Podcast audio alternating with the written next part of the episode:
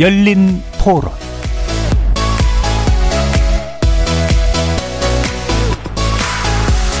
안녕하십니까. KBS 열린 토론 정준희입니다. 예전에는 장마라 그러면 한 뭐 열흘이면 열흘 이렇게 딱 했는데 이거는 7월 달, 6월 달 그쪽 계속 온 것 같아갖고 우리나라 사계절이 있으니까 겨울 빼고 뭐 비닐하우스 같은 것도 쓰지만 작물의 종류가 달라질 것 같아요. 좀 예상치 못하게 비가 너무 많이 와가지고 좀 당황스러웠어요. 진짜 극한호우라는 얘기가 맞을 정도로 아니 이렇게 많이 왔었나? 아무래도 지구가 환경오염에 의해서 점점 더워지니까 봄, 여름, 가을, 겨울 이 이제 조금 흐려지지 않을까. 우리나라에서 바나나 귤을 주를 생각이나 했습니까?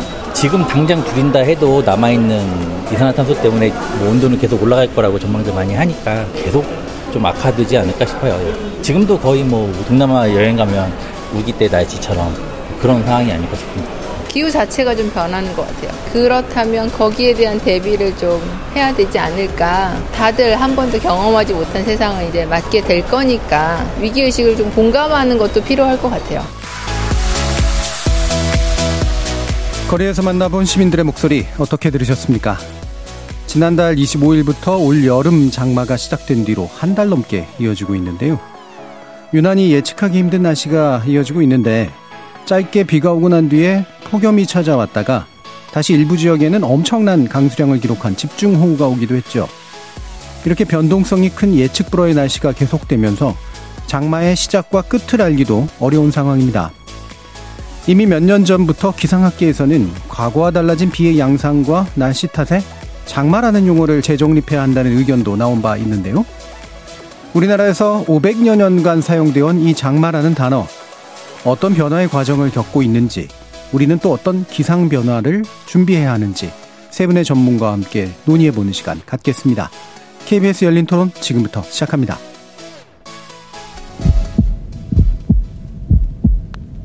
살아 있습니다. 토론이 살아 있습니다. 살아있는 토론, KBS 열린 토론. 토론은 라디오가 진짜입니다. 진짜 토론, KBS 열린 토론. 오늘 토론 함께 해주실 세 분의 전문가 소개해 드리겠습니다. 에너지 기후정책 싱크탱크죠. 사단법인 넥스트의 윤지로 수석 나오셨습니다. 네, 안녕하세요. 이현호 공주대 대기과학과 교수 자리해 주셨습니다. 예, 안녕하세요. 조천호 전 국립기상과학원장 나와 주셨습니다. 네, 안녕하세요. 자, 지금 뭐 기상 이변, 뭐 기상 위기, 기상 변화 뭐 여러 가지 말들이 쓰이고 있는데요. 어, 우리나라에서 최근 나타나고 있는 음, 이 기상적인 측면에서의 특징, 날씨 변화의 양상 어떤 측면을 짚어 주실 수 있을까? 한번 세 분 먼저 말씀을 들어보겠습니다. 먼저 윤지로 수석님. 네, 요새 뭐 워낙 엘리뇨, 엘리뇨 얘기 정말 언론에 많이 나오더라고요. 예. 뭐 슈퍼 엘리뇨까지도 뭐 될 수 있다 이런 얘기가 많이 나와서 엘리뇨 때문에 뭐 이런 현상 뭐 이렇게 뭐 포부고 오고 뭐 이런 얘기 이제 언론에서 많이 접하셔서 아실 텐데 사실은 이제 저는 어, 반대로 좀 라니냐를 예. 다시 말씀드리고 싶어요. 뭐냐면, 그러니까 엘리뇨라는 건 아시겠지만, 지구 어디에 한 켠에 뭔가 보일러가 틀어진 상황이라고 우리가 비유를 해보면, 그렇게 더워진 상태에서 보일러가 가동이 돼서 더 더워지고 하는 건 우리 상식에 반하진 예. 않아요. 예. 되게 우리가 직관적으로도 그렇겠구나, 더 심한 뭔가가 기상이변이 일어나겠구나라는 거를 이제 알 수가 있는데, 사실 이 모든 현상을 지금 다 우리가 엘리뇨로 치환해서 뭔가 얘기를 예. 많이 하는 게 있어서 그렇지 않다라는 걸 말씀드리기 위해서 말씀드린 건데 뭐냐면 사실 불과 작년 말 올 초까지만 해도 아니냐 지구 한편에 뭔가 냉방기가 켜진 약간 동- 적도 동태평양이 평소보다 더 차가워진 상태인 거잖아요. 그러면 이렇게 한쪽에 냉방기가 켜져 있었으니까 뭔가 온난화가 좀 이제 지구가 식었냐 하면 네. 절대 아니거든요. 사실 지구는 계속 뭐 라니냐가 있건 엘리뇨가 있건 계속 뜨거워지고 있는 상태다. 예. 그러니까 이게 속도 조절 완급이 있을 뿐이지 계속 뜨거워지고 있는 상태다. 심지어 라니냐라고 하는 게 있어도 여전히 계속 지구는 달궈지고 있다라는 거에 있어서 저는 좀 말씀을 드리고 싶습니다. 예. 자, 그럼 조천호 박사님. 음, 지- 우리나라 이제 뭐 이 강수 상태를 이제 보게 되면 1940년 전하고요.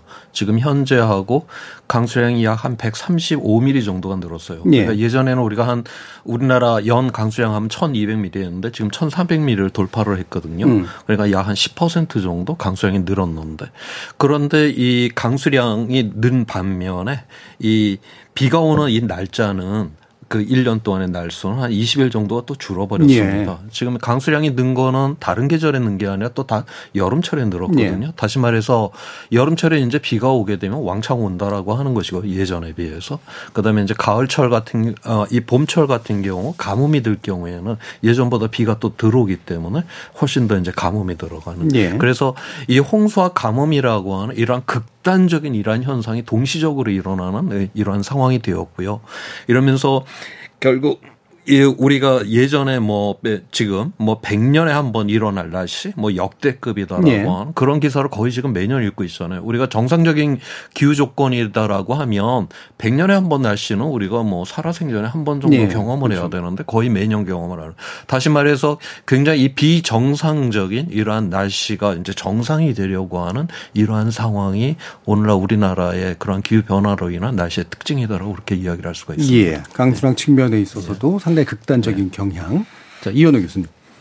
예, 그 우리나라에 현재 일어나고 있는 기상적 특징이 무엇이냐라고 보면은 몇 가지 확실한 것들이 있고 음. 몇 가지 좀 불확실하지만 그럴싸한 것들이 좀 나눠져 있는데요. 일단 확실한 것 중에 하나는 온도가 올라가고 있습니다. 네. 이거는 거의 확실하게 올라가고 음. 있고요. 아까 지구 이제 지구 온난화라고 해서 우리가 좀 이제 거의 상식이 되다시피 한 이런 문구가 있는데 사실 지구가 뜨거워진다고 해서 전 모든 지구가 다 균일하게 뜨거워지는 것은 음. 아니거든요. 예를 들면 지구가 1도 올라갈 때 북극이나 남극 지역은 한 5도 이상 올라가기도 하고 그렇습니다. 예. 어디는 온- 꼭 그러니까 모든 지구 표면이 다 올라가는 건 아닙니다. 그런데 우리나라는 예, 그 지구 온난화 추세에 발맞추어 음. 예, 그 혹시 그 그리고 그거보다 조금 더 빠르게 그래서 현재 지금 온도가 올라가고 있는 것은 거의 확실한 음. 예, 게 보이는 상황이고요.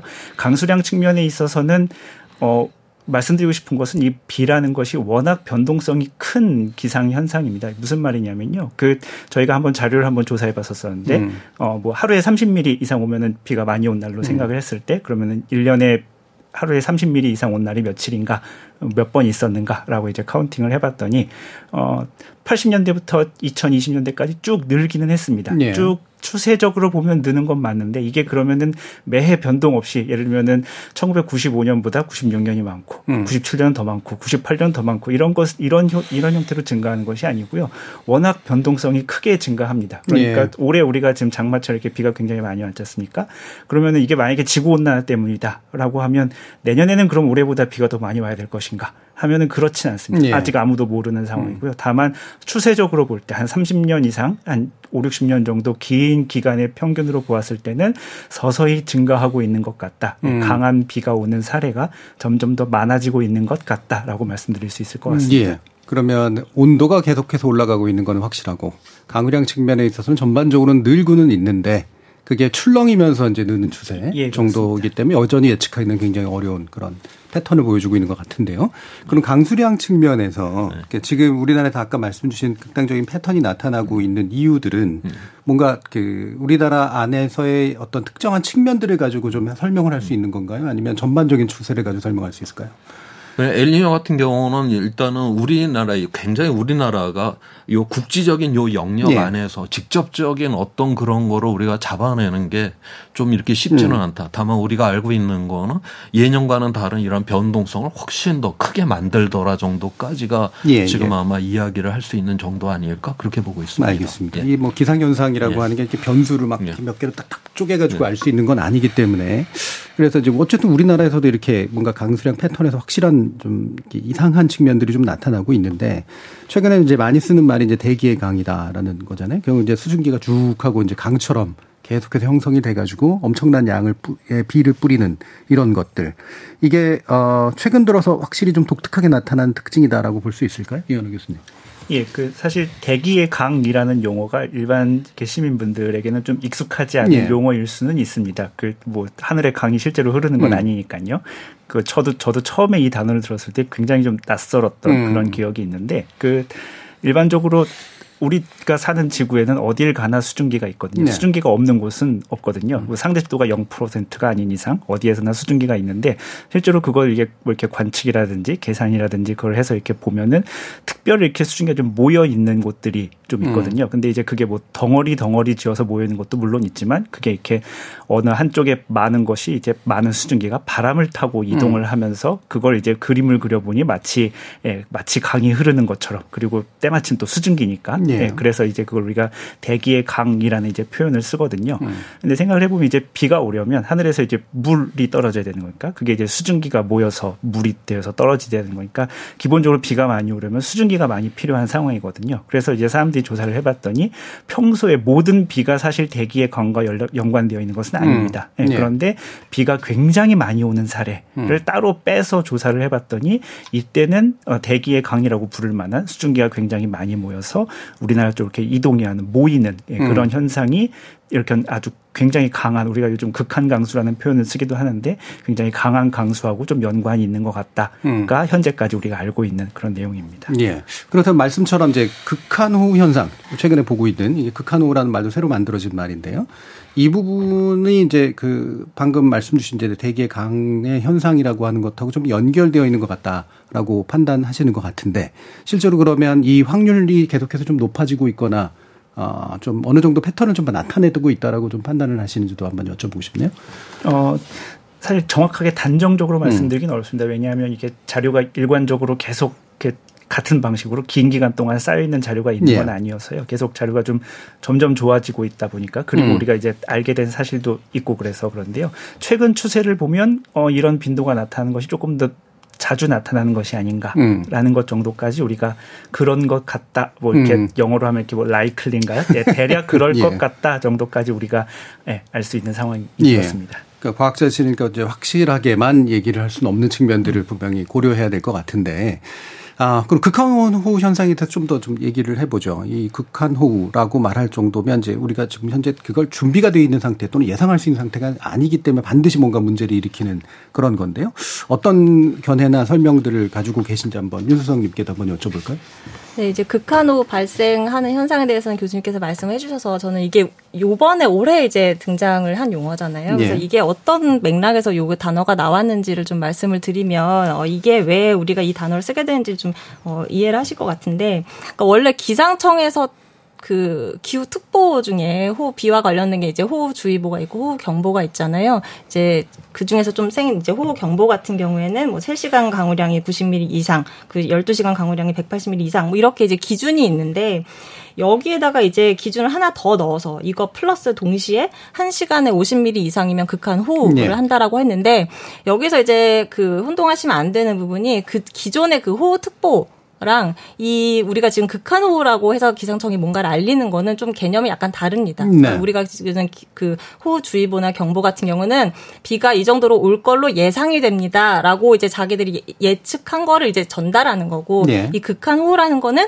어 그러니까 그, 그렇게 비가 왔으니까 여러분 도망치세요. 네. 약간 이런 개념인 거예요. 빨리 네. 도망가라고. 재난 메시지 형태로 오죠. 그렇죠. 예. 네, 이게 이제 그럼 왜 이런 걸 하게 됐느냐? 이게 작년 8월 8일 날 서울에 워낙 갑자기 큰 비가 많이 내렸잖아요. 그래서 이제 시간당 141.5mm니까 뭐 아까 말씀드린 그 50mm보다 도 훨씬 배가 넘는 그런 비가 쏟아졌는데 근데 지금 이제 우리 모두 체감하지만 갈수록 비는 굉장히 국지적으로 좁은 곳에 막 동단위로 다르잖아요. 뭐 바로 옆 동네 다르고 막 한강 건너 다르고 막 이런 게 굉장히 국지적으로 오고 또 이게 게릴라성 호우라고 해서 뭐 어디에 올지 잘 모르고 그러니까 우리가 피해는 동단위로 입는데 예보를 막 동단위로 세밀하게 하기는 어려운 거죠. 예, 그렇기 예. 때문에 이거를 이제 그러면 어떻게 할까 하다가 아 그러면 이미 이제 비가 이렇게 왔을 때 빨리 알려서 우리 예전에 그 지진도 그런 식으로 했잖아요. 지진을 이제 예측하기 어려우니까 일단 빨리 감지되면 빨리 예. 알리자. 이것도 약간 그런 식으로 어, 비가 이렇게 왔으니까 빨리 이걸 전파를 해서 근데 예전에도 물론 이런 비슷한 시스템은 있었지만 그게 막 행안부를 거치고 하다 보니까 시간이 오래 걸리고 하더란 예. 말이죠. 그래서 이제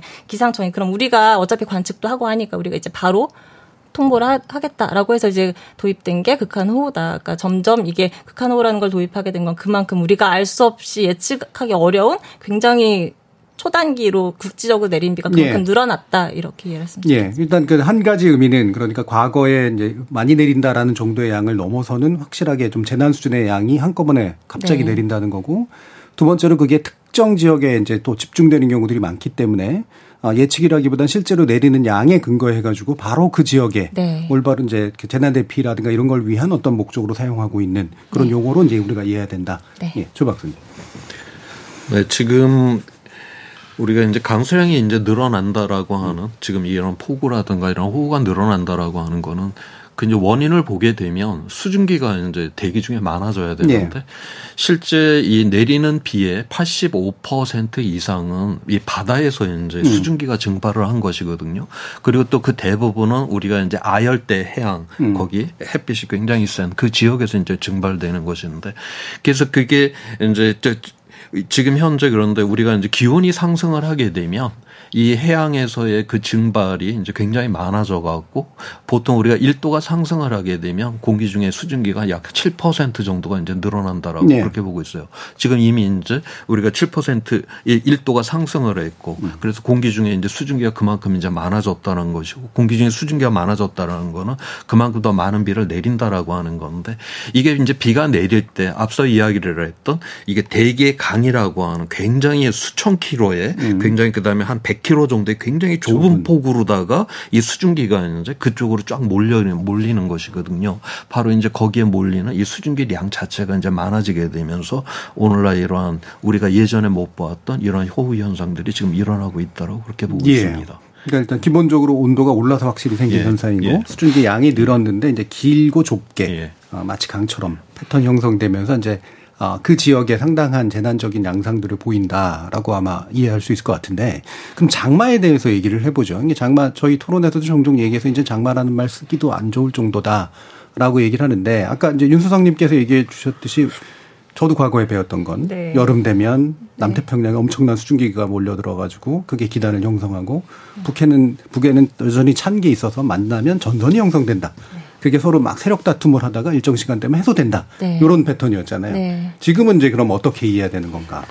어, 제가 이제 기상청에 예전 기자 시절 2012년, 13년 그때 이제 출입을 처음 시작했을 때 음, 들었던 얘기 중에 좀 약간 약간 배신감을 느- 음. 느꼈던 게 뭐냐면 어 예전에 학교 다닐 때 오츠크해랑 뭐 북태평양이 부딪혀서 조금 음. 이렇게 배우셨죠? 근데 그거 사실 아니에요. 막 이러는 거예요. 옛날에도 아니었다는 건가요? 네.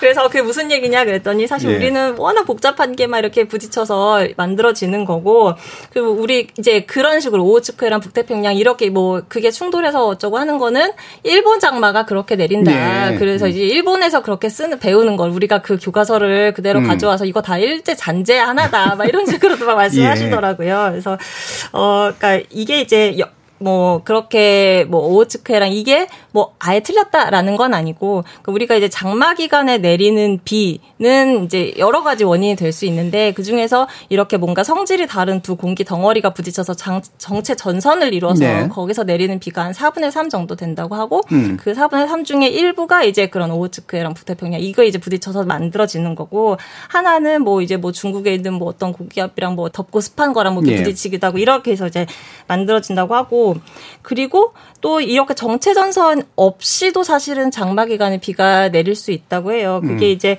어 예를 들면 우리 요번 장마가 시작되고 초반에 내렸던 비가 이제 그런 형태라고 예. 하는데 어, 저는 이제 그거를 잘 모르는 상태에서, 어, 뭐가, 요번에 내린 장마비가 좀 다른데라고 느꼈던 게 뭐냐면, 어, 분명히 장마가 시작됐다고 해서 장마비가 내렸는데, 그럼 이제 장마비가 내리다가 이제 잠시 소강 상태가 오잖아요. 그러면 평소에 내가 느꼈던 장마는 소강 상태니까 장마 가 이제 내려가고 내려가는. 나면, 어, 그 다음에는 좀 선, 시원했, 던 기분 기억이 나는데 어, 요번에는 바로 비 오면 바로 또 폭염이고 음. 비와 폭염이 계속 바톤 터치한 형태로 계속 나타나서 어 이게 왜 그런 거지라고 봤더니 이제 그게 우리가 알고 있는 정체 전선의 형태로 비를 뿌리는 게 아니고 그뭐 중국 대륙이 굉장히 달궈지면서 거기서 만들어진 저기압들이 이렇게 이렇게 다가오는데 그 저기압 때문에 비가 오는 건데 어쨌든 북태평양 고기압이 버티고 있으니까 얘가 일렬로 이렇게 쭉 일렬 횡대로 지나가면서 비가 예. 내린 거다 이렇게 설명을 하더라고요. 그래서 그런 부분 들이 사실 이게 뭐 진짜로 이- 이 그렇게 내리는 비의 패턴이 뭐 달라지는 건지 그거는 저는 잘 모르겠는데요. 네. 예, 예.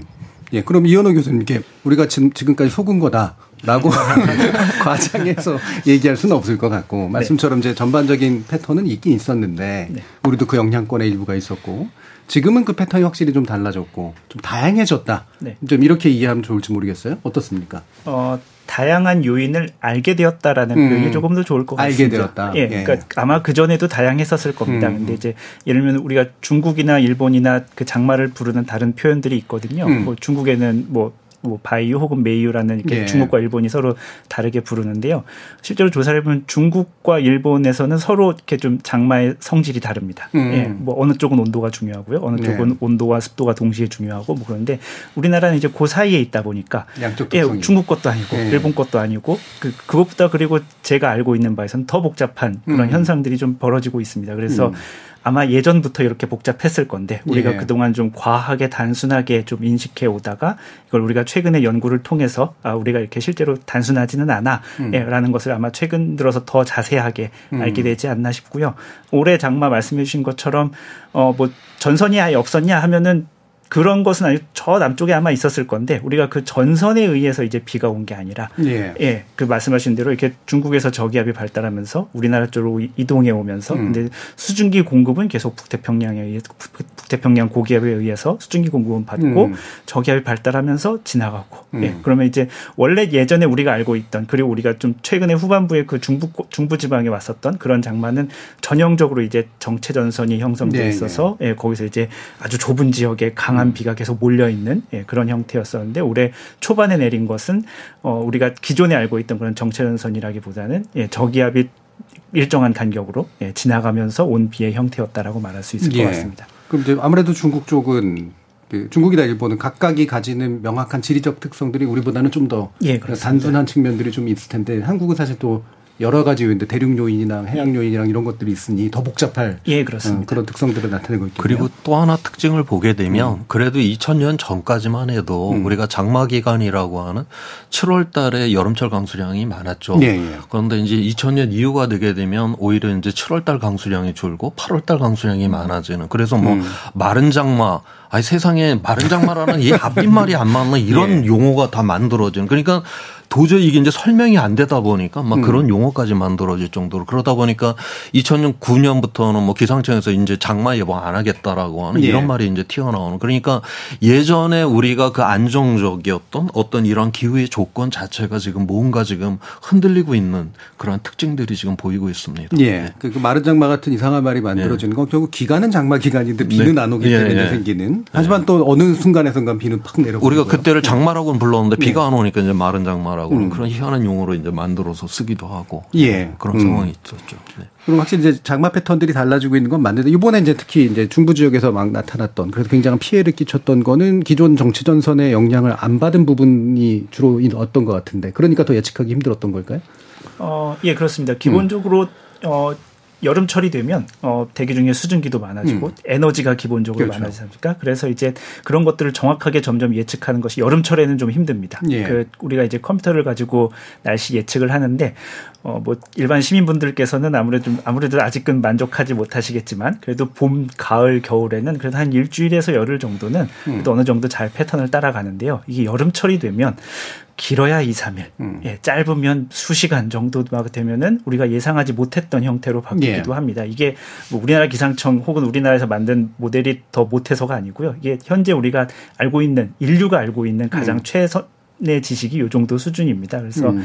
여름철이 되면 기본적으로 그런 한계가 있는데요. 그렇게 장마전선이 저기압이 지나가면서 며칠 간격으로 굉장히 짧게 지나가는 걸 예측하려다 보니 아무래도 어, 수일 정도쯤 후에 예측은 거의 이제 안 맞게 되는 그런 예. 상황이 펼쳐진 거죠. 예. 그러니까 그만큼 이제 새로운 현상들도 있고 아직까지 충분한 데이터가 안 쌓여 있기도 하고 또 짧은 패턴들을 또 나타나기 때문이기도 할 것 같고 그런데 그러니까 장마라고 이제 부를 수 없는 이제 그런 상태잖아요. 아, 이것 뭐 쉽게 대답하기는 어려우실 것 같은 질문인데 그럼 계속 이렇게 될 거냐 아니면 또 달라질 거냐 뭐 이게 이거에 대해서도 이제 궁금해지긴 합니다만 대략적으로는 어떻게 보시는지 조- 어, 조전 원장님 한 말씀 주실까요? 일단은 지금 우리가 이 기후 변화로 인한 이 음. 특징 자체가 이 불확실성이 커진다, 이 변동성이 커진다라고 하는 물론 어떤 점점 점점 이런 이제 극단적인 날씨가 자주 일어나고 강해진다라고 하는 이런 특징도 갖고 있지만 또한 이 불확실성이 굉장히 커진다라고 예. 하는 것도 또 하나의 특징이거든요. 이게 왜냐하면은 그 전에 균형을 맞추고 있던 이런 기후 조건 자체가 지금 무너지고 있기 때문에 당연히 이 불확실성이 커지는 그러면서 우리가 이런 예측이라든가 대응이라고 하는 이런 측면에서 좀 어려운 측면들이 점점 강해지게 될 거다라고 그렇게 보고 있어요. 예, 그러니까 불예측적인 측면만 예측할 수 있는 그런 상태겠네요. 그런 상- 그 예 를 하나 이제 들어드리면, 그러니까 작년 봄에 아, 자- 어떤 보도 자료가 나왔냐면 올 봄이 가장 역대 가장 더운 봄이었다라고 작년에 이제 보도 자료가 나왔어요. 근데 올 봄에도 역시 이번 봄이 역대 제일 더웠다 이렇게 또 보도 자료가 나왔단 말이에요. 그러면서 이제 강수량도 나왔는데 강수량은 또 그러니까 봄이라고 하면 3, 4, 5월을 말하거든요. 그때 강수량은 또 평년보다 많았어요. 근데 생각해 보시면 올 봄에 연일 이제 그 언론을 장식한 것 중에 대표적인 게 가뭄이었거든요. 예. 가뭄 엄청 심하다고. 근데 가뭄이 그렇게 봄 가뭄이 심하다 그랬는데 강수량은 평년 이상이었단 말이죠. 그럼 그게 왜 그러느냐? 어, 왜냐면 일단 지역적으로 남부 가뭄이 되게 심했던 거예요. 남부가 극단적으로 가- 비가 안 왔었고 그러다가 또 공- 시간적으로 보면 5월에 갑자기 비가 쏟아졌어요. 5월은 뭐 역대 세 번째인가 이렇게 또 비가 많이 왔거든요. 그래서 그 올해만 놓고 봐도 지역별로 그다음에 또 시간적으로 굉장히 차이가 많이 났고 그리고 이제 겨울에도 이슈가 있었는데 겨울에는 1월 달에 그러니까 올 겨울에 그 온도 하강폭이 역대 가장 큰 게 기록이 됐어요. 이게 무슨 말이냐면 1월에 평균 기온들 날짜별로 쭉 있을 거 아니에요. 그 중에서 가장 높은 날짜와 가장 낮은 날짜를 봤더니 거의 20도 가까이 차이가 났다라는 거예요. 그러면은 같은 달인데 평균 기온이 20도가 차이 난다는 건 거의 같은 달에 계절이 두 계절이 존재한다라는 거잖아요. 그만큼 굉장히 극단적인 양상을 띠고 나타난다라는 거. 그럼 이렇게 되면은 이제 뭐 이제 단순히 이제 기상청에서 예측하기 어렵고 한 것도 문제지만 굉장히 사회 인프라나 이런 거에서도 굉장히 부- 비용 부담이 엄청날 수밖에 없거든요. 예. 왜냐하면 극단적인 가뭄에도 대비를 해야 되고 극단적인 홍수에도 대비해야 되고 온도도 막 극단 양극단을 다 대비를 해야 되니까 이 각종 뭐 시설 어떤 안전 기준이나 이런 것들이 양쪽을 다 하려면 비용이 배가 될 수밖에 없잖아요. 예. 그러면 음. 또 네. 그러니까 이제 과거에 보면 이제 좀 장마철이 오면서 습해져가지고 예, 비가 좀 내리다가 끝나면 이제 막 떼약볕이 오고 그러다 다시 한번 또 비가 좀 오다가 약간 청아한 날씨가 이제 가을로 좀 펼쳐지고 이런 정도의 어떤 이제 교체 정도를 기대할 수 있는데 말씀처럼 이렇게 비가 오다가 엄청 덥다가 또 어느 날 어느 날 갑자기 또 기온이 훅 하고 떨어졌다가 이제 이런 식의 이제 패턴들을 이거 패턴이라고 불러야 될지 모르겠습니다만 어 이런 양상으로 우리가 결국은 생각해야 될까 받아들여야 될까 어떠세요? 네, 저는 이거는 변동성의 이제 음. 그런 이제 그 이게 그- 그 워낙 이게 커지는 문제이기 예. 때문에 결국 그렇게 이제 거, 우리가 그런 변동성 자체에 이런 어떤 그것이 더욱더 커지는 여기에 어떻게 대응을 해야 되느냐 이것이 앞으로 굉장히 좀 중요한 문제다라고 음. 또한 보고 있어요. 예. 네. 그 우리가 이제 인간이 느끼는 어떤 기후라고 하는 거, 기상이라고 하는 건 온도하고 흡도일 텐데, 어, 그럼 이게 이제 지배적인 어떤 패턴을 보여줄 수 있는 기단 내지 어떤 대기의 상태가 일정 기간 존속될 수 없는 그런 상황이라고 봐- 보는 게 맞는 걸까요?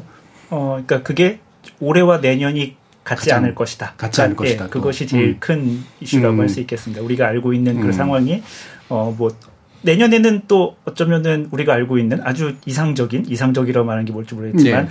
우리가 알고 있는 아주 보편적인 장마의 형태가 펼쳐질지도 모릅니다. 음. 그러니까 아무도 모른다는 것이 아까 예, 예, 원장님 예. 말씀하신 것처럼 제일 큰 문제가 음. 아닐까 싶습니다. 그러면 이제는 사실 용어도 굉장히 중요해서요. 우리가 가지고 있는 기존의 인식을 결정하는 측면들도 있고 자꾸 이제 예측하게 만들고 거기에 맞춰서 움직이게 만드니까 아예 그럼 이 장마라는 용어는 없애거나 재정비를 하거나 바꾸거나 뭐 어쨌든 그래야 된다. 뭐 이런 견해에 대해서는 어떻게 보세요? 예, 실제로 작년 그 기상학회였었죠. 그 예. 대기과학을 연구한 사람들이 이제 1년에 한두 번 정도 크게 모여서 하는 학회가 있는데요. 작년에 실제로 그게 큰 주제 중에 하나였습니다. 음. 우리가 장마라는 용어를 계속 써야 될 것이냐. 였었고 실제로 어 우기라는 용어가 어쩌면 더 적합할 수도 있겠다라는 음. 이야기도 나왔었고요. 그래서 장마 한국 기상청에서 장마의 백서를 만들거든요. 올- 음. 작년에 이제 총 작년까지 총 세 번이 나왔는데 작년에 처음으로 그 용어가 공식적으로 등장했습니다. 그 우기. 예, 우기라고 부를 수도 있겠다. 그래서 음. 일 1차 우기, 2차 우기, 그리고 합쳐서 이제 여름철에 그냥 우기라고 부를 수도 있다. 그러니까 음. 우기라고 부르자라고 정한 건 아니고 이런 특징도 있다라고 이야기를 했는데요. 예. 사실 용어가 조금 어, 신중하게 써야 될 필요는 있습니다. 왜 그러냐면 음. 우리가 일반적으로 우기라는 말을 쓸 때 이제 아열대 지방이나 혹은 열대 그렇죠. 지방에서 나타나는 그런 것들은 굉장히 짧고 예. 굉장히 좁은 지역에만 나타나는데 음. 우리나라 현상은 아직 그 정도는 아니거든요. 그래서 그 진짜, 진짜로 아열대 현상에서 나, 아열대 지역에서 나타나는 비와 완전히 같지는 않기 때문에 어뭐 그러면 또 우기 우리가 우기라는 말을 썼을 때 그럼 또 혼동이 있는 거 아니냐라고 예. 할 수는 있는데요. 어 기본적으로 우기라고 했을 때 비가 오는 기간이라는 예. 표현을 빌면 우리나라는 우기라는 표현을 쓰는 것이 적절해 보인다는 것이 제 개인적인 견해입니다. 예. 왜 그러냐면은 우리가 일반적으로 지금까지 장마라는 표현을 썼을 때 장마가 끝나면서 그 뒤로 장마가 막 더- 비가 더 오기도 하고 음. 예, 정작 장마철엔 비가 잘 안 오기도 하고 예, 그렇기 때문에 조금 더 기간을 길게 보는 현상이 길게 보는 그런 음. 관점이 필요할 것 같습니다. 실제로 1차 장마, 2차 장마 뭐 이렇게 나누기도 하는데 예. 예, 그런 식으로 말을 나누는 것보다는 그냥 한 7월 초- 중순부터 예, 8월 하순 정도까지는 음. 예, 비가 길게 오는 기간이라는 예. 뜻에서 그것이 제 생각에는 장마라는 표현이 좋을지 우기라는 표현이 좋을지 모르겠지만 장마라는 표현을 쓴다면 이제 우리가 일반 시민들께서도 장마가 우리가 예전에 알던 거랑 좀 달라. 예. 예, 한 3주, 3, 4주에서 끝나는 게 아니라 8월 하순까지 이어질 수 있어. 라고 생각을 하는 게 중요할 것 같고요. 음. 그게 만약에 어, 같은 용어를 쓴 난 절대 바뀌지 않아. 라고 한다면 용어를 바꾸는 것도 고려해 볼 만하다고 예. 생각합니다. 기존에 우리 머릿속에 있던 장마라는 경험을 지워버리는 효과를 가져야 될 필요는 좀 있을 것 같고요. 그래야지 패턴 변동성이 강한 것을 우리가 받아들일 테니까. 그러면 그거를 어떤 용어로 대체했을 때 또 다른 어떤 예측을 만들어내는 효과 같은 게 있을 텐데 그게 어떤 걸까? 사실 우기라 그러면 역시 또 그것도 기간이 있어서 네. 시작하고 끝이 있는 건가? 그다음에 또 왜 스콜처럼 이제 하루에 그냥 한두 번씩 그냥 비 내리는 정도인가? 아니면 제- 계속 내리는 건가? 사실 이거에 대한 인식들하고도 또 연- 맞닿아 있는 것 같아요. 어떤 의견이세요? 음, 네. 뭐 이건 뭐 학자들이 좀 더 뭐 고민을 해봐야 되는 상황이라고 음. 하는데 저 역시도 우리가 여름철이라고 하는 거 뭐 장마철이라고 해서 뭐 한 달 정도 장마라고 해도 어, 예전에 그 기간 동안에 어, 한 달 내내 비가 내리느냐? 그거 아니거든요. 그렇죠. 비 내린 시간 그거 다 합쳐보면 한 100시간도 안 돼요. 음. 어떤 면에서 집중적으로 어떤 특정한 시간에 내렸거든요. 지금도 우리가 뭐 호우가 일어났다, 홍수가 났다 하지만 또 해가 뜨고 나면 또 폭염이 또 되게 세잖아요. 어떤 면에서 우리가 이 호우하고 이 폭염이라고 하는 건 전혀 상반된 이러한 현상이 하나의 공간, 하나의 시간 안에서 지금 일어나고 있다라고 하는 거죠. 그래서 저는 그렇게 우기라고 하는 이런 용어가 과연 가능할까? 좀 음. 거기에 대해서 좀 이제 의문을 갖고 있고요. 실제로 보게 되면 우리가 이제 북태평양 고기압이 이제 점점 우리나라 쪽으로 이제 다가오게 되면 이 북태평양 이제 북쪽에 있는 이 가장자리에 장마 전선이 생겨서 우리나라에 이제 비를 많이 내리게 되고 그게 가만히 그럼 우리나라 여름 내내 있냐? 아니죠. 이게 이제 확장이 되게 되면 북쪽으로 올라가게 되면 우리나라는 이제 북태평양 고기압 안으로 그냥 쏙 들어가게 되죠. 그러면 뭐 땡볕에 폭염에 음. 땡볕에 또 폭염만 있냐? 거기에 또 뭐 이런 어떤 저기압 같은 거 하나 지나가면 정난원 같은 게 어마어마하게 네. 생겨서 지역적으로 엄청나게 또 비도. 그렇게 쏟- 쏟아내버리거든요. 그래서 우리가 요거를 모든 거를 좀 한번 다 함께 생각을 해서 왜냐하면은 이 우리나라의 여름철이 이게 비가 온다라고 하는 것만으로 특징을 잡기는 음. 조금 어렵다. 왜냐하면 폭염은 또 정반대 현상으로 굉장히 또 강력하게 일어나고 있거든요. 예, 예. 그러니까 장마라는 용어 경험들은 지울 필요는 있으나 그걸 우기로 대체할 수 있을까는 좀 더 고민해봐야 예, 된다. 좀 더 고민을 한번 해봐야 될 필요는 있을 것 같아요. 예, 윤수성님. 저도 약간 비슷한 생각인데요. 음. 그러니까 장마라는 게 뭐 이제 기상학자들이 정의하는 장마도 있을 거고 또 우리가 문화적으로 역사적으로 알고 그렇죠. 있던 장마도 있을 텐데 그러니까 저, 그러니까 방제 개념에서 보면 장마라는 개념의 효용성은 이제 다 했다라고 음. 보거든요. 왜냐하면 말씀하신 것처럼 장마 기간에 비가 내리고 사실 기상청에서 장마 시종 예보를 하지 않는다고 하지만 사실 장마 전선이 완전히 올라가고 나면 그 다음에 이제 뭐 기자들이 물어보든 아니면 기사에서 나오건 이제 장마가 끝났습니다 이렇게 분명히 이제 보도가 된단 말이에요. 그러면 이제 우리의 통상 개념으로 아 장마가 이제 끝났으니까 이제 엄청 덥겠네라고만 이제 주로 생각하기 쉬운데 사실 작년 같은 8월 8일 그 수해도 장마 끝났다고 하고서 그 다음에 쏟아진 거거든요.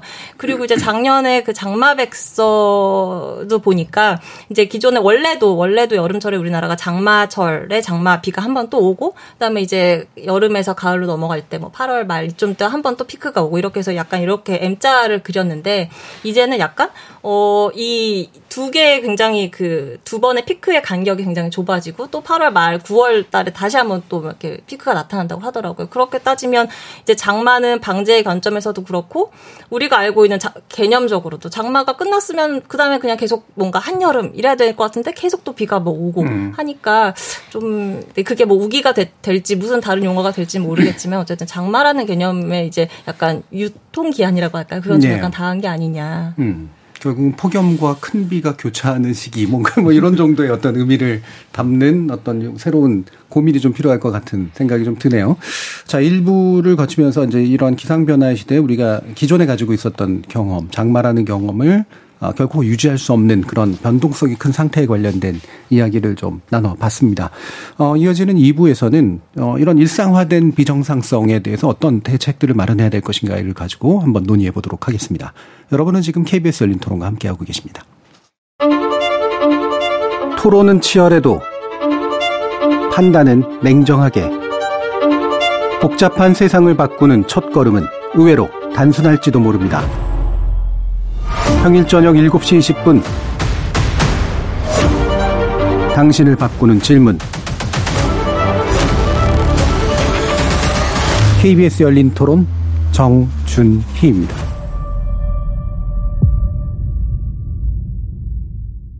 KBS 열린 토론 장마의 변화된 양상과 기후 위기에 대해서 얘기 나누고 있는데요. 이현호 공주대 대기과학과 교수, 조천호 전 국립기상과학원장, 에너지 기후정책 싱크탱크인 사단법인 넥스트의 윤지로 수석 이렇게 세 분의 전문가와 함께 하고 있습니다.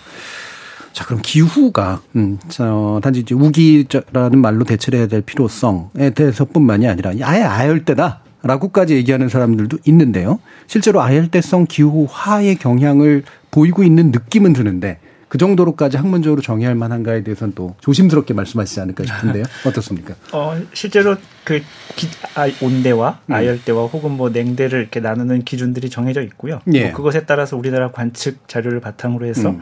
뭐 나눠볼 수 있습니다. 음. 네, 나눠보면 실제로 우리나라에 예전에도 아열대로 분류할 만한 지역들이 있었고요. 그러면 예. 아주 남해안 일부 음, 음, 음. 극소수 지역이 있었습니다. 근데 이제 그게 최근 자료로 조사해 보니 조금 더 넓어졌습니다. 아, 예. 예. 남해안 지역에 꽤 많은 지역이 어, 굳이 구분대를 하자면 예, 아열대 지역으로 편성될 만한 예, 그런 온도 경향을 음. 보여주고 있고요. 그렇기 때문에 어, 뭐 아열대 지역이 점점 넓어지고 있느냐 이것은 뭐 맞습니다. 맞다. 이제 네, 음. 맞는데 이제 좀 하나 생각해 볼 것은 어 뭐 온대나 냉대나 혹은 아열대냐 이렇게 우리가 이제 분류를 하는 거잖아요. 음. 그런데 온도는 사실 그렇게 분류될 수 있는 물량이 아니잖아요. 온도. 뭐, 예, 음. 뭐 예를 들면 뭐 영하 2도, 뭐 영하 음. 1.5도, 영하 1도 이렇게 연속적인 값을 네. 우리가 이제 마치 칼로 자르듯이 예, 이렇게 나누다 보니까 그렇게 하다 보니까 그렇게 아열대 지역이라고 우리가 분류가 되는 지역이 음. 점점 늘어나는 거지 실제로는 그게 무엇을 반영하고 있냐면 우리나라의 온도가 점점 올라가고 있다라는 음. 것이 반영되고 있는 거고요. 그러다 예. 보니까 그 아열대 기준치를 만족하는 지역이 이제 조금씩 넓어지고 있다. 그렇게 음. 받아들일 수 있을 그럼 그 기준치는 온도의 뭐 평균 온도 같은 건가요? 어떤 건가요? 예, 뭐 그러니까 온대와 아열대를 나누는 기준이 정해져 있고요. 온대와 예. 냉대를 나누는 기준도 정해져 있고요. 그래서 뭐 예를 들면 뭐 어, 온도가 몇 도 이상인 달이 몇달 음. 이상이어야 된다. 뭐 이런 예. 식으로 이제 기준이 나눠져 있기도 하고요. 음. 우리가 뭐 중고등학교 교과서에 나온 뭐 쾌펜의 예. 뭐 기후 구분 뭐 이런 것도 있고 쾌펜의 제자들이 만든 음. 예, 뭐 그걸 좀 수정한 예, 음. 그런 지역 그 기준도 있어서 기준이 딱 하나로 나눠지는 건 아니지만 어떤 기준들을 썼을 때 뭐 우리나라의 아열대 조건을 만족하는 예, 음. 그런 온도를 나타내는 지역이 몇 군데 있는 것은 사실입니다. 음, 남해안 지역을 중심으로 이게 또 확장되어 가고 있다. 그러니까 네. 전반적으로 그러니까 온도가 특정 기준을 넘는 뭐 달들이 이제 늘어나고 있는 예, 그런 지역들은 확실히 확장되는 영향이다. 물론 이제 알대성 기후로 그게 그 부분이 얘기된다고 해서 겨울이 안 온다거나 이런 건 아니고요. 예, 예. 우리가 이제 기온이 올라가게 되면 결국 이제 해수면 온도 같이 네. 기온 이게 이제 해수면 온도도 올라가는데 그렇게 되면 북태평양 고기압이 굉장히 강화가 되거든요. 네. 세지거든요. 네. 그러다 보면 우리나라의 이제 이 북태평양 고기압이 이제 확장이 돼서 우리나라를 이렇게 뒤덮을 가능성이 굉장히 커지고 있는 것이죠. 그래서 지금 현재 앞서 이야기를 했듯이 이제 우리나라 남해 해안까지 음. 이제 약간 이 제주도 날씨 비슷한 아열대성의 그런 날씨가 됐는데 우리가 지구 평균 기온 상승 상승을 2도로 막는다라고 했었을 때 네. 그때 우리나라 남한 지역의 약 30% 정도가 음. 아열대화가 될 거다라고 보고 있고 우리가 전혀 이제 기후 위기를 대응하지 않아서 막 4, 5도까지 올라간다. 그렇게 되면 우리나라 전역에 어, 한 93% 지역이 아열대화가 되는 그러니까 산, 산지를 제외를 하면 네, 네. 다 아열대화가 돼버리는 이런 상황까지 될 것이다라고 그렇게 예상을 하고 있어요. 예. 네. 음, 그러니까 부분적인 아열대 받은 상당 네. 부분 뭐그 이미 예측 안에 들어와 있는 거고. 그렇죠. 그래서 예. 우리가 얼만큼 대응하느냐에 따라서 이 아열대 영역도 굉장히 이제 차이가 나게 될 것이다라고 그렇게 예. 보고 있습니다. 아까 이제 청취자 그 말씀 들었을 때 이제 우리나라가 바나나 키울 줄 알았습니까? 이제 네. 거의 이 말 안에 이제 예. 이게 포함이 돼 있는 건데요. 네. 예, 임주섭 씨. 그 이제 저도 당연히 그 개념적으로 느껴지잖아요. 예, 어, 예전과 다르고 뭔가 습- 더 습해지고 더 더워지고. 음. 그래서 아열대화라는 표현에 대해서 당연 그냥 자연스럽게 받아들였는데 또 어떤 전문가 분께서는 음. 또 이렇게 말씀을 하시더라고요. 이게 어, 뭔가 현상적으로 비슷한 것 같지만 되게 아열대 지역의 그 그런 것과 더운 것과 지금 우리 여름에 나타난 현상이 오히려 되게 다른 부분이 있다. 무슨 얘기냐면 제트 기류가 뭐 약해지면서 오히려 북쪽에서 내려오는 상층 고위도에서 네. 내려오는 찬 기운이 많아져서 뭐 지금 그 뭐 이제 그렇기 때문에 뭐 이렇게 대류가 심해져서 비가 오고 하는 거는 우리 아열다고 보기엔 좀 어렵다 뭐 음. 이렇게 또 말씀을 하시더라고요. 그래서 어 뭔가 이제 그 원인까지 따졌을 때는 좀 분명히 다른 면이 있나 싶지만 뭐 그렇게 이제 정치한 뭐 그 학술적 개념 용 그런 걸 저- 적용을 하면 좀 다른 부분도 있을 수 있겠지만 일단 저희가 느끼기에도 뭐 온도 뭐 비 이런 것뿐만이 아니라 올 우리 여름 봄 이때 이제 굉장히 지면을 장식했던 두 마리의 그 벌레들 있죠 러브버그 네네네. 흰개미? 예, 예. 음. 예. 두 마리라고 마른? 나무 흰개미 예, 예. 뭐 이런 것들 두 마리만 있는 것 같아서요. 종류가. 네, 그 두 가지가 이제 예. 대표적인 아열대 지역에 원래 사는 예, 예. 아이들이다. 근데 이제 보면 우리나라에 이미 어, 발견되고 있고 음. 러브버그 같은 경우 작년보다 더 늘어났잖아요.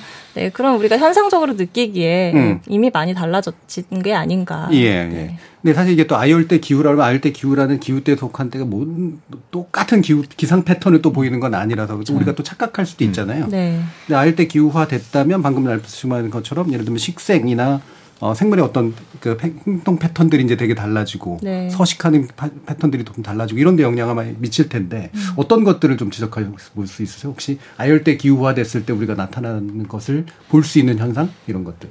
어, 뭐, 농작물이나 뭐 그런 것들은 음. 뭐또 다른 예, 영역에 이를 텐데 우리가 날씨 쪽에 초점해서 예. 맞춰본다면은 온도가 올라가면 아무래도 아까 말씀 우리가 그리고 익히 잘 알고 있고 오늘 이야기도 나왔던 것처럼 어, 비가 강해질 가능성이 있는데요. 음. 이 비가 강해지면서 동시에 이렇게 좀 좁은 지역에 몰려오는 네, 경향이 네, 네. 있습니다. 그러니까 비가 강 비가 강해 강하게 오려면은 예, 대기 과학 적으로 생각해 보면 이제 공기가 위로 올라가야 되지 않습니까? 음. 근데 이제 공기가 위로 올라가는데 아, 공기가 위로 올라가면 밑에가 이제 마치 진공처럼 예, 예, 예, 그렇게 예. 되기 때문에 아주 넓은 지역이 그렇게 음. 공기가 올라갈 수는 없거든요. 음. 그래서 세게 올라가면 올라갈수록 이 올라가는 지역이 작아집니다. 음. 그래서 일반적으로 비가 강하게 오면 올수록 그러니까 비가 내리는 그런 지역들은 오히려 이렇게 조금 조금씩 예, 좁아지는 예. 그런 경향이 있습니다. 그래서 음. 비가 어 국지적으로 국지적으로란 말을 쓰는데 아주 좁은 지역에 음. 강하게 오는 그런 비를 우리가 경험할 가능성이 좀 올라간다라고 볼수 음, 있겠습니다. 음. 오히려 내 지표면의 온도가 굉장히 상승하면 슉 하고 빨리 올라가는 그 지역이 되게 좁아지기 때문에 예, 그렇습니다. 강한 비가 특정 지역에 내리는 패턴 이건 확실하다. 예, 조 박사님.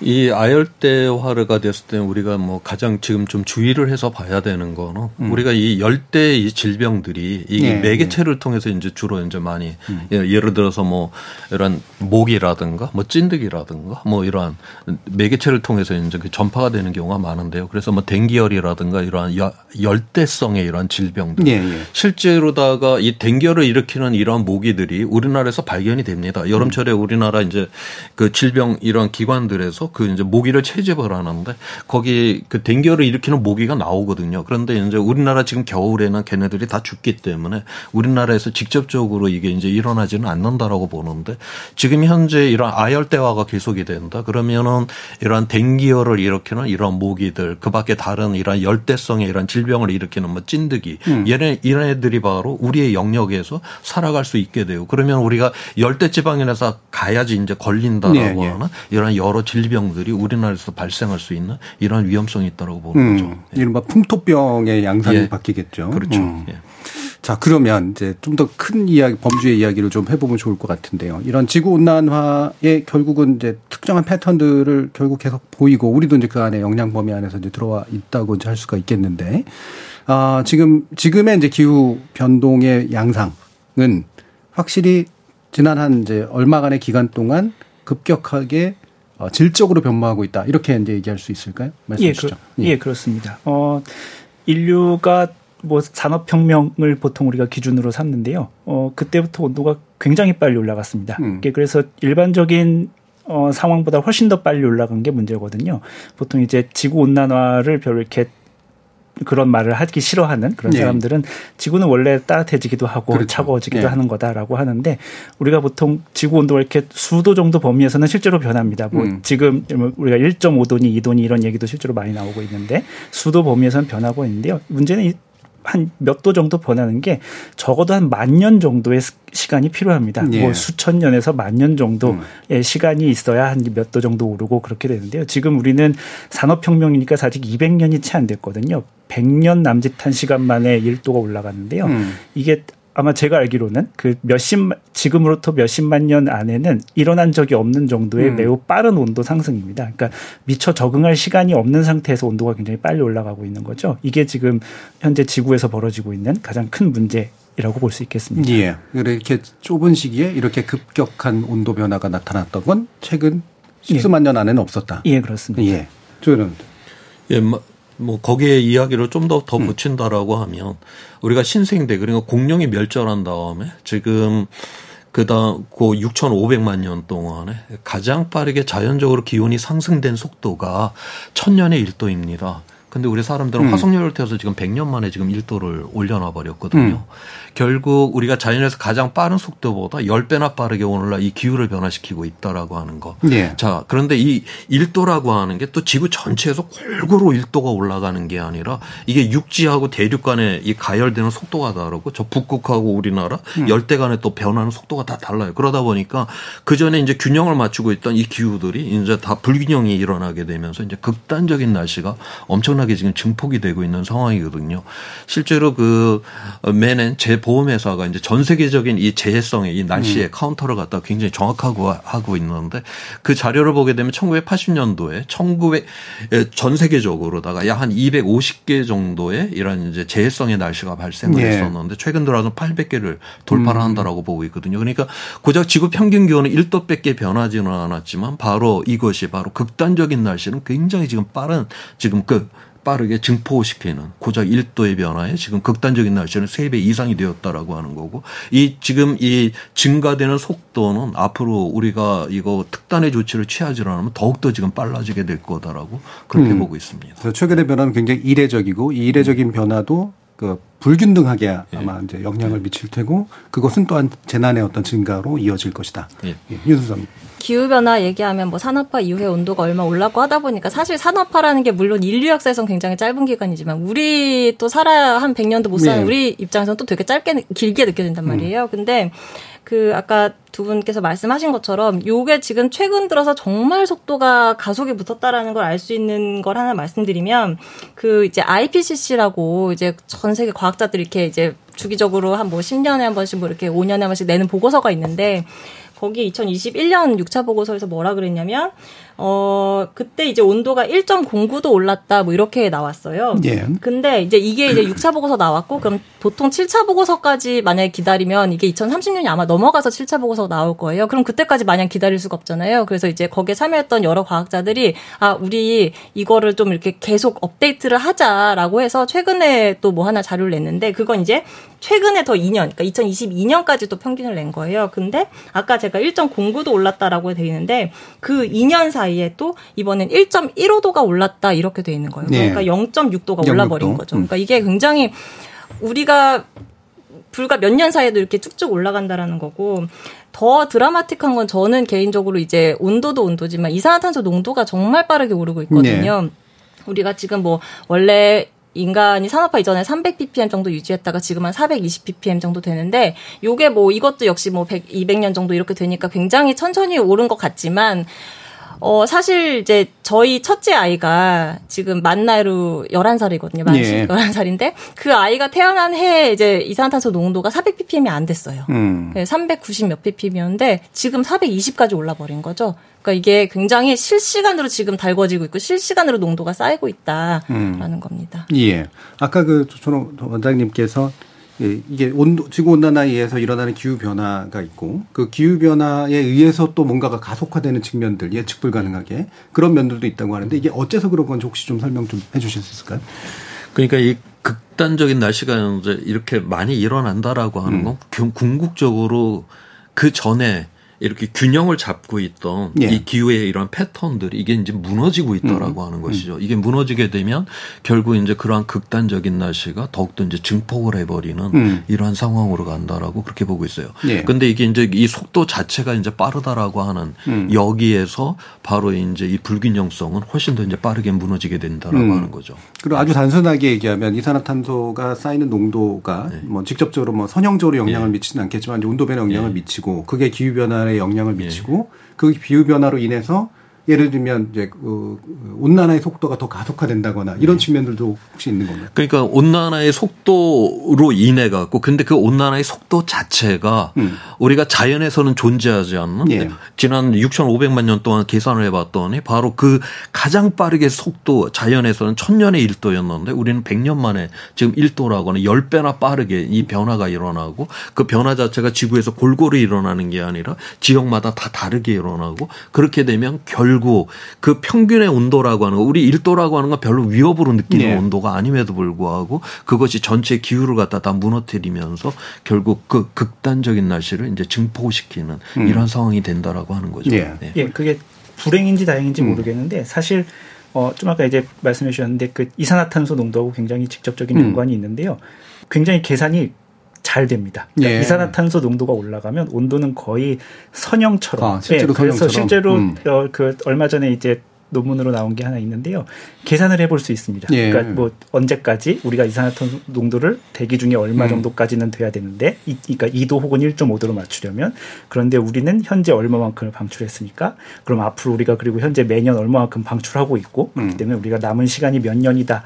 1.5도를 맞추기 위해서 남은 음. 시간이 몇 년이다라고 하는 게 굉장히 정확한 수준으로 계산이 되고 음. 있고 실제로는 시- 지금 그분들의 연구에 따르면 10년 미만입니다. 한 7, 8년 정도 아마 후면 예, 우리가 이산화탄소를 이만큼 배출할 것이고 그래서 아마 1.5도를 넘을 것이다. 예. 라고 꽤 정확하게 현재 지금 계산할 수 있는 상황이 됐습니다. 그럼 이 계산은 결국 우리의 둠, 둠스데이라 그러죠. 이게, 이게 멸망의 날에 가까운 이야기를 그러니까 또 예측 가능하다 어느 정도는 사실 그 얘기잖아요. 1.5도를 왜 그러면 마지노선 삼았는가? 이 부분 예전에도 저희가 한번 토론을 한 적이 있습니다만 다시 좀 이렇게 확인을 해야 될 필요가 있을 것 같습니다. 이게 유엔에서 얘기한 건데 윤수성님께서 그 부분 좀 말씀해 주시죠. 어, 사실 뭐 원래 1.5도였던 건 아니죠. 원래는 네. 이제 우리가 파리 협정이라고 이제 2015년에 맺은 건 2도를 원래 설정을 했었는데 그 2도를 하다 보니까 이제 뭐 이제 도서 국가들, 섬나라들이 어 2도 되면 우리 잠기는데 음. 안 돼. 1.5도로 좀 해 주세요. 이렇게 해 가지고 이제 그럼 1.5도가 진짜 근거가 있느냐?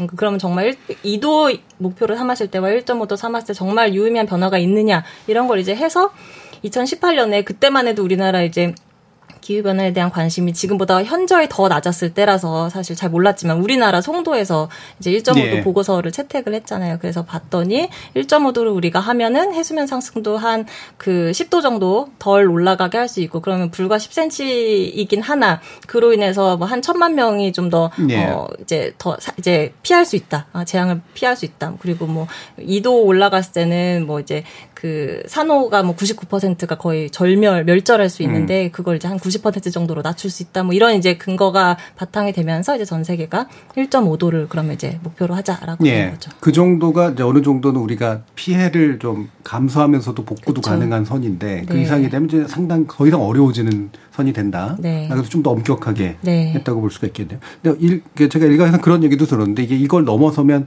돌아올 수 없기 때문이다라는 그런 얘기들도 하던데 뭐 실제로 그런 측면이 있습니까? 실제로 우리가 이제 2도라고 하는 음. 그거를 이제 기준으로 잡는 이유는 결국 우리 이제 인류 역사를 보게 되면 뭐 온갖 자연재나 뭐 감염병, 전쟁 뭐 많이 죽을 때는 뭐 수천만 명씩도 죽어나가고 예. 그런데 그 모든 위험들을 그 당했던 사람은 비극이긴 하지만 인류 전체 차원에서는 또 하나하나 극복을 하고 네. 또 극복하는 과정에서 더 나은 세상까지도 만들어냈거든요. 결국 인류가 지금까지 경험했던 모든 위험은 회복이 가능한 위험이었다라고 하는 거죠. 음. 그런데 이 기후 위기는 지금까지 인류가 경험했던 위험하고는 전혀 질적으로 다르다. 그것이 바로 그 피해 뭐 강도라든가 그게 아니라 회복 불가능성이에요. 음. 그 회복 불가능성이다라고 하는 게 바로 이제 2도를 넘어서게 되면 그때부터 바로 이제 그러한 위험성으로 들어간다. 2도를 넘었다고 해서 그 다음날 뭐 절벽에서 네. 떨어진다는 건 아니고요. 우리가 그래서 2도를 넘어서게 되면 결국 이 회복 불가능성. 그럼 왜 회복이 불가능하게 되냐? 그러면 이때부터는 인, 아, 지금까지는 우리 인간이 이제 화석연료를 증가를 시켜서 온실가스 농도를 증가시킨 그만큼 이제 음. 기온이 상승을 했는데 2도 이상이 되게 되면 이제 자연 스스로가 자기 네. 증폭적으로 변화가 일어나는 이런 상황이 될 거다라고 그렇게 보는 거죠. 지난 5억 4천만 년 동안에 다섯 번의 대멸종 사건이 있었잖아요. 음. 원인은 각기 좀 다르기는 하지만 궁극적으로 자기가 자기 지구가 자기 증폭적으로 기후가 변해서 생명을 다섯 번이나 대멸종을 시켰던 것이거든요. 예. 바로 이제 바로 이게 그런데 지금 현재 우리 그 기후 과학자들이 자기 증폭성으로다가 기후를 변화시킬 수 있는 이런 요소들을 지금 찾아놓은 것만 해도 10가지 이상이 음. 넘습니다. 바로 이제 그런 것들이 2도 이상이 되게 되면 이제 서서히 열려버리는 그렇게 되면 자, 지구 스스로가 자기 증폭적으로 기후가 변화되는 상황. 그러면 사람들이 뭐 화석연료를 태웠냐 안 태웠냐는 아무 상관이 없이 네. 지구 스스로 변해버리는 그렇게 되면 우리에게는 회복 불가능성. 그래서 우리가 2도를 넘으면 넘을수록 이제 그러한 위험 속으로 점점 음. 우리는 밀려 들어간다. 그러한 측면에서 이제 유엔에서 그 1.5도 2도를 막겠다라고 끊임없이 회의를 해야 되는 이유가 바로 예. 거기에 있는 것입니다. 그러니까 자기 중폭 적이라고 할 때 흔히 뭐 드는 예들이 이제 이를테면 남극이나 북극에 있는 얼음 빙- 빙하 네. 형태로 저장되던 예. 나름대로의 온도가 이제 이게 그냥 팍 하고 방출이 되면서 더 가속화된다 이런 얘기들도 뭐 그런 것도 어, 그 그러니까 우- 지금 현재 우리가 IPC 보고서에서는 우리가 극단적으로 온실가스를 배출하는 경우에 그래서 예. 금세기에 4, 5도가 올라가는 경우에 금세기 말에 이제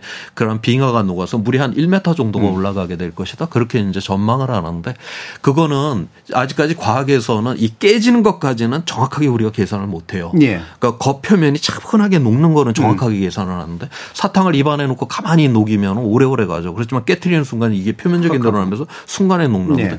지금 현재 우리가 위성으로다가 그린란드 위에 그다음에 남극 의 빙하를 끊임없이 지금 관측을 하는데 실제로 금들이 쫙쫙 가고 음. 있거든요. 그래서 그게 진짜 깨져버린다. 그렇게 되면 그린란드에 있는 빙하 싹다 놓으면 물이 한 7m 올라오고 남극 빙하 싹다 놓으면 물이 60m 올라온다. 예. 그 중에서 뭐 일부라도 깨져서 물이 한 3m 정도 올라온다. 그러면 우리의 모든 문명은 지금 연안에 다 구축이 예. 돼 있는데 그걸 다 잃어버린다. 그러면 우리는 뭐 아수라장의 그러한 문명의 이제 붕괴 수준으로 갈 수 있다. 그렇게 음. 보는 거죠. 예. 자, 이와 같은 그 사실 아까 10년 정도도 예측해 주셨는데 연우 교수님께서 뻔한 미래잖아요. 어떻게 보면 더 빨리 올 수도 있는 뻔한 미래인데 대처는 외로 점점 안 되고 있는 느낌이 저는 사실 개인적으로 좀 들거든요. 어떻게 보세요, 과학자로서? 어, 예, 실제로 그 이제 뭐 1.5도, 2도 이런 논쟁들이 많이 나왔는데 예. 이제 일단 먼저 짚고 넘어가야 될 점은 대규과학을 좀 이렇게 전공하는 사람들 모여서 음. 이야기해 보면요. 1.5도는 이제 피할 수 없는 음. 상황일 것이다라고 음. 보는 게 이제 대체적인 예, 예. 합의가 되었습니다. 그러니까 1.5도는 아마 넘을 겁니다. 예. 우리가 2도를 막을 수 있느냐 없느냐는 잘 모르겠는데요. 음.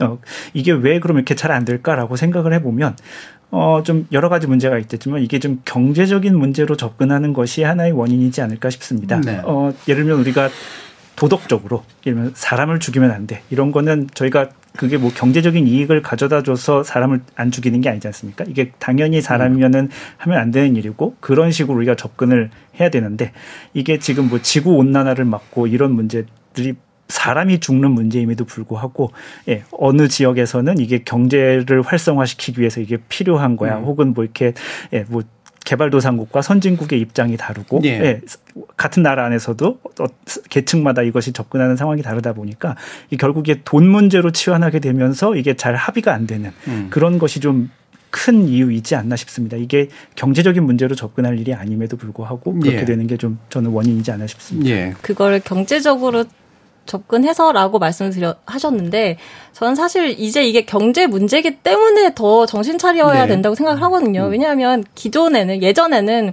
우리가 온실가스를 배출할 때 그게 비용 함수에 들어오지 않았어요. 음. 탄소 배출은 공짜였어요. 근데 이제는 그렇지 않고 물론 우리나라에 배출권 거래제라는 게 있긴 하지만 사실 거기에 워낙 허점이 많고 어, 그런데 이제는 기존에 우리가 갖고 있던 배출권 거래제라는 거는 그냥 우리나라에서만 하는 거였기 때문에 예. 우리끼리 알아서 그냥 게임의 규칙을 짜면 되는 거였어요. 그래, 너 그냥 대충 이건 무상할당 해줄게 뭐 이런 식으로. 근데 이제 앞으로는 유럽에서 우리 탄소 국경 조정이라고 하는 그런 것들 있잖아요. 네. 뭐 미국도 그런 거 준비 중이고.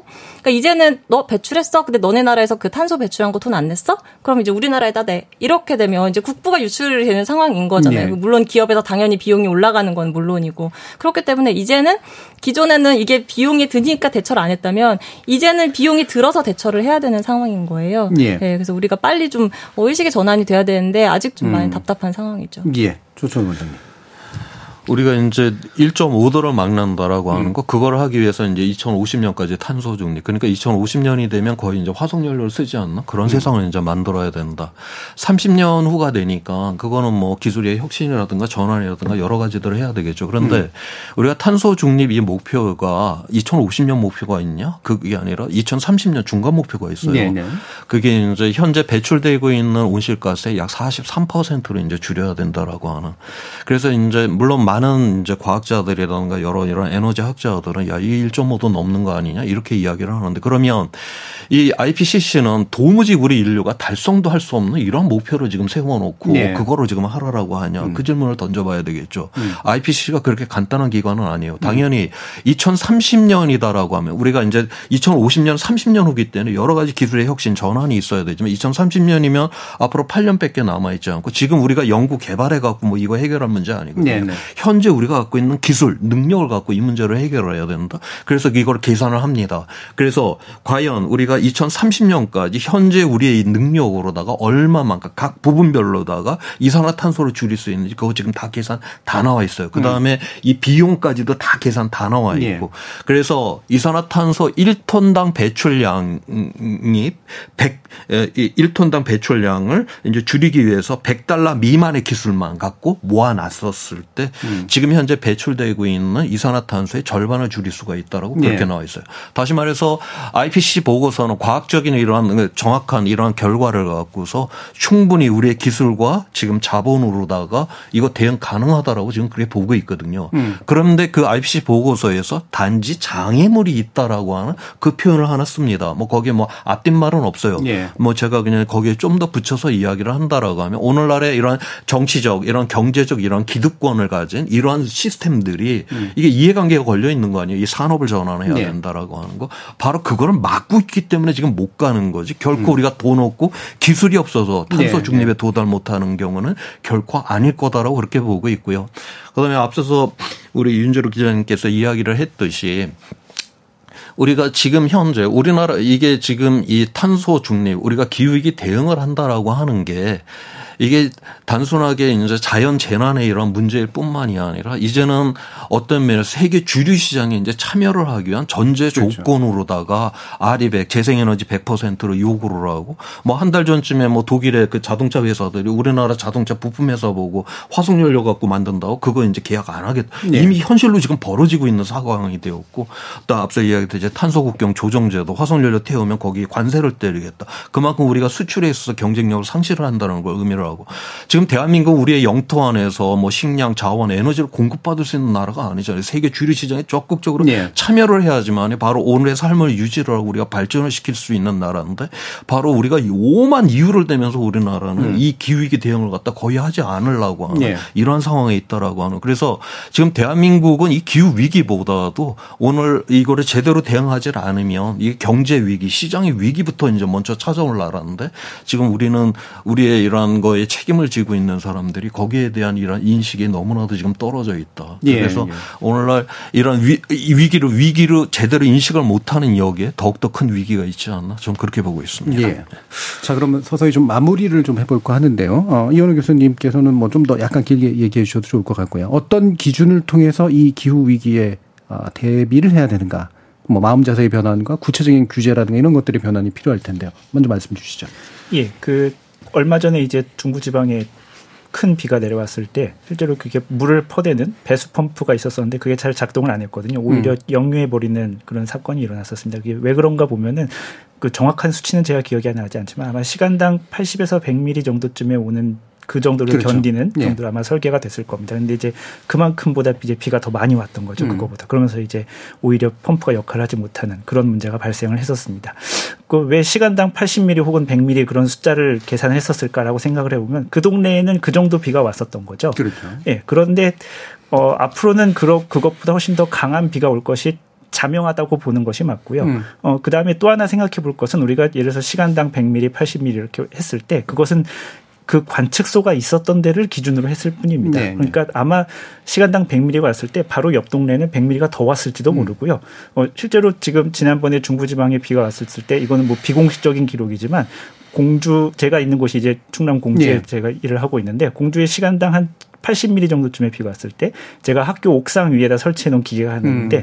거기는 140mm가 어. 찍혔었습니다. 그러니까 예. 관 관측소마다 지역마다 엄청 큰 차이가 있는 거죠. 그러니까 이걸 우리가 염두에 두고 우리가 지금 뭐 홍수라든지 그런 것들에 대비하는 그런 예, 훨씬 더 지금보다 기준을 높여야 할 필요가 네. 있습니다. 그런데 이게 이렇게 하다 보면 결국에는 재정의 문제로 음. 치환이 음. 되거든요. 시간당 100ml를 대비하는 것과 시간당 200ml를 대비하는 것은 전혀 다른 이야기이기 그렇죠. 때문에 이제 그 현재 지금 행정에 관여하시는 분들은 가능한 한 근거를 남기고 싶어 합니다. 그러니까 시간당 우리 우리 동네에는 얼마까지 음. 왔으니까 혹은 뭐 100년에 한 번 오는 것이 시간당 몇 밀이니까 음. 거기까지를 견디는 장치면 필요하다라고 하지만 실제로는 그거보다 훨씬 더 네. 강한 비가 올 가능성이 매우 높습니다. 그러니까 음. 비용이 조금 더 들더라도 예, 지금보다 훨씬 더 기준을 높여서 우리가 대비하는 것이 어 우리가 뭐 지구 온난화 이런 굉장히 거대한 스케일로 가면은 사실 남의 이야기로 다가올 가능성이 있습니다. 네. 근데 당장 우리 동네에 비가 넘치지 않게 해야 되는 건데 예, 그 기준이 우리가 지금까지 알고 있던 것보다는 조금 더 음. 높게 잡을 필요가 있다라는 네. 말을 꼭 해보고 재난 대비 싶습니다. 기준도 높이고 실제로 이제 관측의 어떤 지점들도 굉장히 세밀화할 필요가 있는 예, 그렇습니다. 면이겠죠. 예. 예.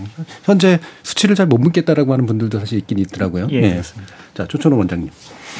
네, 저도 뭐 앞서 이야기 음. 거기서 연결시켜 이야기를 하면 지금 우리나라 이 홍수 대비는 어, 국가하천, 지방하천, 그 다음에 이제 소하천으로 나눠서 네. 거기에 이제 100년 빈도, 100년에 음. 한 번, 그 다음에 이제 50년에 한 번, 30년에 한 번, 거기에 이제 일어난. 그러니까 우리가 위험을 갖다 완벽하게 없앤다. 그러면은 비용이 어마어마하게 들잖아요. 네. 그래서 100년에 한 번 정도는 당해도 우리가 뭐 그 정도는 회복이 가능하다라고 네. 그렇게 보는 거죠.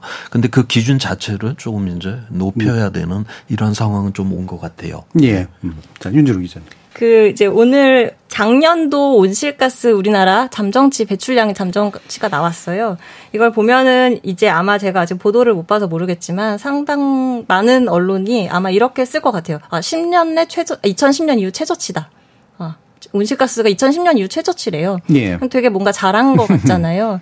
하지만 이 통계를 잘 봐야 된다. 이게 정말 우리가 뭔가 뼈를 깎는 체질을 개선을 통해서 이렇게 이룩한 감축인가를 보면은 사실은 그렇지 않고 이미 2018년에 정점을 찍은 건 맞고 이제 내려오고 있었는데 작년에 이제 배출량이 줄었던 건 여전히 코로나, 예, 예. 네, 뭐 코로나 찬스를 일종의 쓴 거죠. 왜냐하면 음. 그 석유화학이라든가 뭐 철강 이런 쪽 배출량이 감소를 한 거는 그만큼 그쪽 우리나라를 대표하는 그런 기업들의 사실 생산 자체가 많이 줄었었거든요. 네. 특히 철강 같은 경우 작년에 흰담로 이슈도 있었고요. 음. 그래서 사실 그런 어떤 코로나 찬스를 쓴 그런 것도 분명히 있고 그리고 이제 결국 우리나라에서 가장 중요한 건 온실가스를 줄이려면 에너지 전환이 굉장히 중요한 이슈인데 석탄 화력 뭐 이제 뭐 석탄을 필요 비롯해서 뭐 가스, 음. 이제 우리가 화석 연료로 하는 오일 이런 걸 다 이제 줄여야 되는데 발전 전기를 만들 때 그 2022년과 2010년을 비교를 해보면요.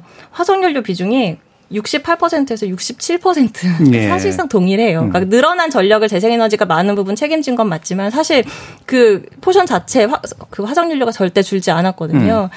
그리고 석탄 같은 경우도 뭐 많이 줄였다고는 해도 여전히 43에서 34%로밖에 줄지 않았어요. 예. 영국 같은 경우는 그 작년, 그러니까 올해 3월에 난 기사인데 작년 석탄 사용량이 1757년 이래 최저다. 예. 이런 기사까지 나오고 어. 있으니까 어. 정말 우리가 체질 개선을 했느냐라고 음. 했을 때는 아니다에 가깝고 이제 오늘 이제 그 많은 이야기들을 나눴는데 그 중에 단어를 하나로 요약하면 아마 달라졌다라는 음. 걸 거예요. 그렇다면 우리가 이제 지금은 계속 과거처럼 오늘을 살고 오늘처럼 내일을 살려고 하는데 이거를 이제 그만해야 되지 않을까. 예. 네.